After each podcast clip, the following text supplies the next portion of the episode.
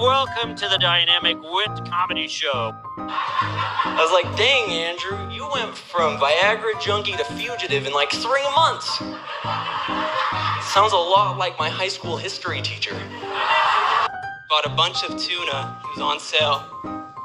She brings it home, and what she didn't see on the tuna can was a picture of uh, a cat.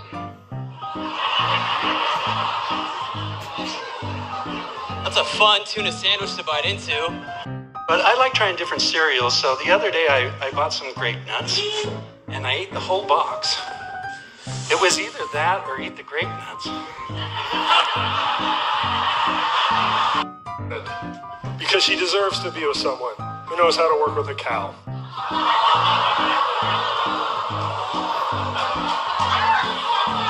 It's gonna be a good show.